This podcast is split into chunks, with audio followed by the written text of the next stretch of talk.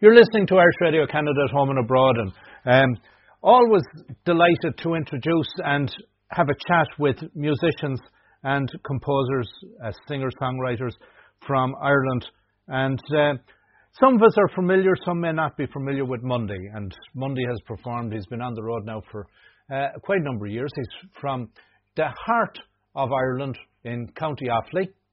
And uh, while now living in Dublin, you can never take Offaly out of the man. The man.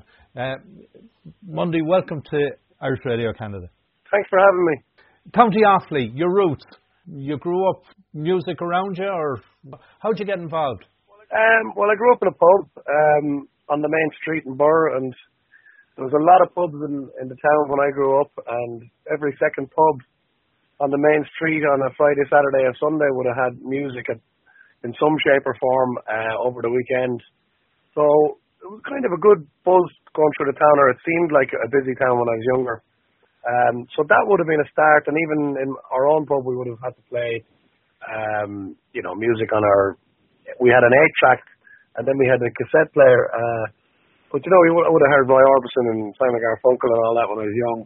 And then I had uh, on one side of my dad's side, I had an aunt and an uncle that loved singing, and then on my mother's side, she's from Longford. Uh, she reared six kids on her own, and they all played music. And I think when I used to see them on a Sunday disappear to their rooms, uh, playing a guitar, an accordion, a tin whistle, I, I felt very envious of that. So that kind of got me into it, I suppose. So, did are you were are you in some way self-taught then, or did you get a formal musical education? Well, I got a few piano lessons when uh, I was younger, but we didn't have a piano, so that didn't work. Right. Um, and the whole theory part of it wasn't something that was attractive to me. But when I was about 14, uh, I restrung a guitar that I had got when I was a kid, and me and a bunch of uh, classmates, we used to run up to the prayer room in the school and kind of teach each other a few chords, and uh, eventually we formed a band together, and um, that's where the itch really kicked off. Right, You know, right. You did you go away to school, or did you go to secondary school around Birr? I was in a, in- a place called Birr Community School, which was uh, just uh, I think it was a 15 minute walk. so I, di- I didn't have far to go. I used to go home for my my lunch every day. So um, yeah, right in the town. So you said, when you were starting out, like the the music you were listening to, Roy Orbison, uh, Simon and Garfunkel, that kind of stuff. Um, Yeah. how would you describe your music now? How would you describe where you've landed? Um, I still haven't found what I'm looking for. Who sang? Um, I know that song. Yeah, exactly. Well, it's like that. I I I love music so much now. I, jazz wouldn't be something that I dabble in, but I um I I love my Americana style music. I love my Irish roots. Um, I suppose I'm a bit of a rocker at heart, um, and I love folk as well. So I I kind of call my music folk rock, so to speak. You know. Um. So uh, you know, I I don't really have a certain style, but it's definitely when I'm not with a band. I, I do a lot of uh, gigs on my own on my acoustic guitar or with a violin player, and it comes it, it would come across as a folk folk rock situation. And then when it came into creativity, um, you were happy to put pen to paper. Yeah, like I think what's great about starting off young, and you get compliments. I mean, I started off I was 14, and I think I knew about three songs, and my dad had me playing in the bar. I knew "Blowin' in the Wind," "Catch the Wind," and "Sailing."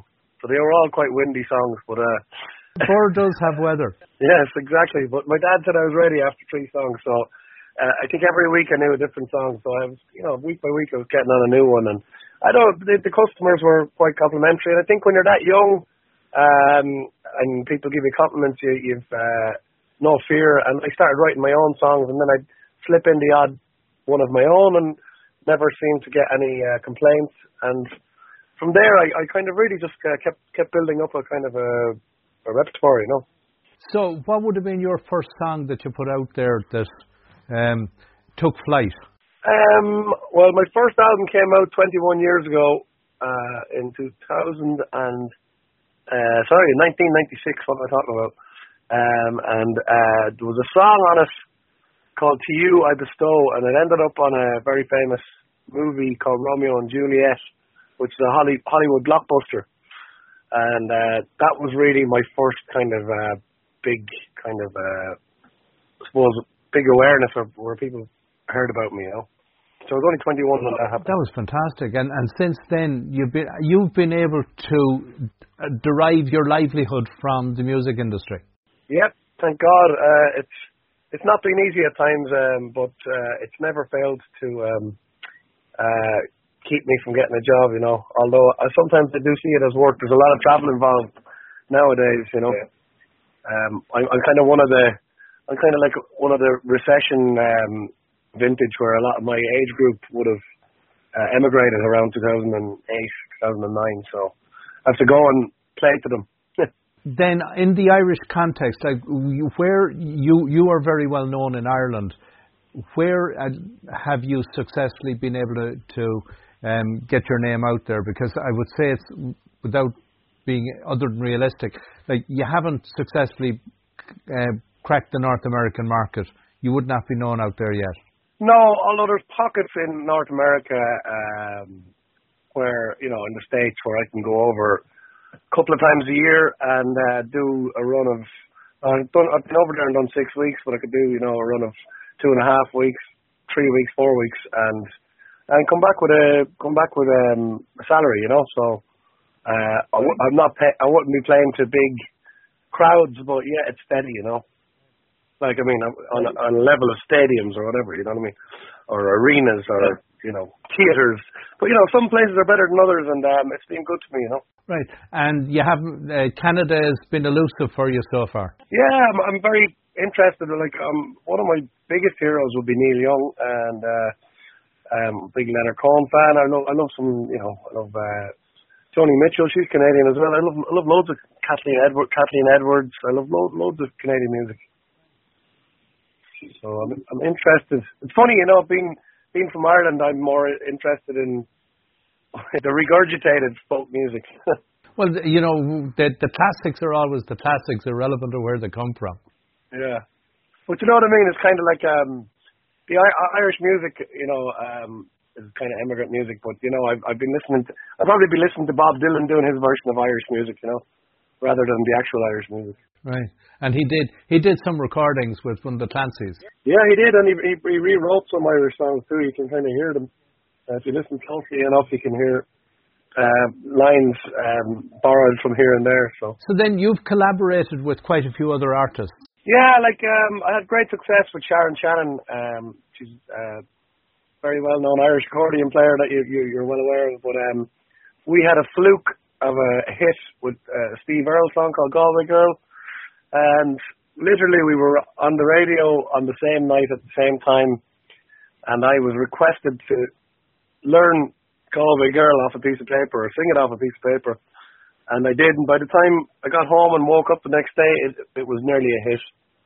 So uh, there's just a certain energy that me and Sharon found, and um, it, was very generous, generous to us, and still is. And you, you um, got to perform with um, Dessie O'Halloran and Courtin' in the kitchen.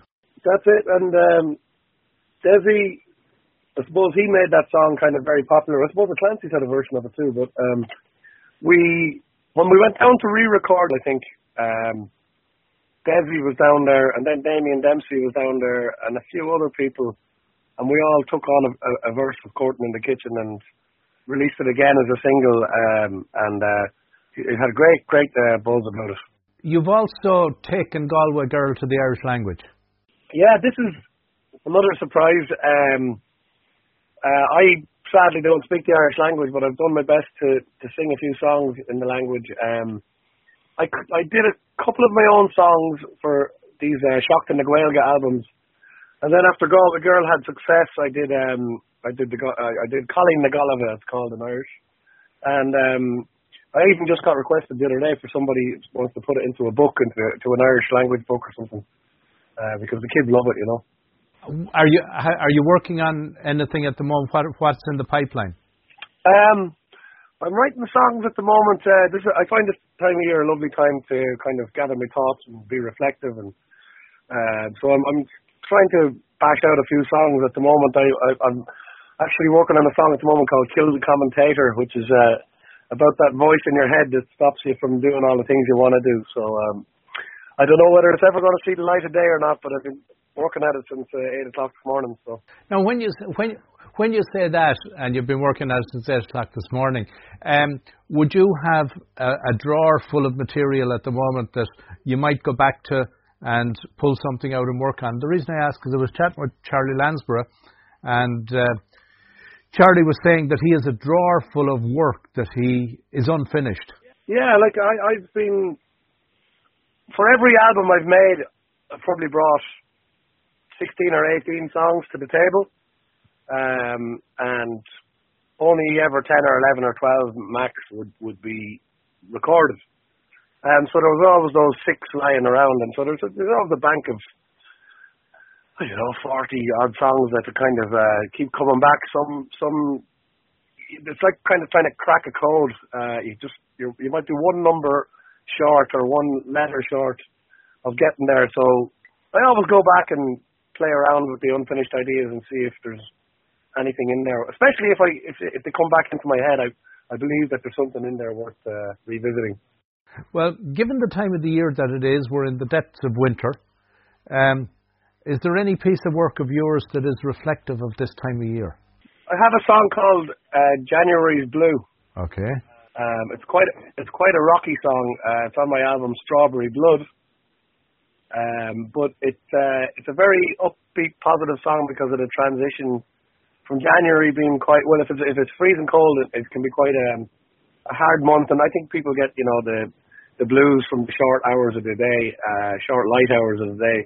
But this song is celebrating uh, the end of January and going into the spring. And uh, I, I'm interested. I, I, I like it. Mundy, I want to thank you for taking the time, and we're going to wrap up with um, your hope for the end of January and the start, the start of what, of course, is the Irish New Year. The first of February is is the Celtic New Year, and uh, we, yep. we'll play that. And I want to thank you for taking the time. It's been fascinating having a chat. Thanks very much.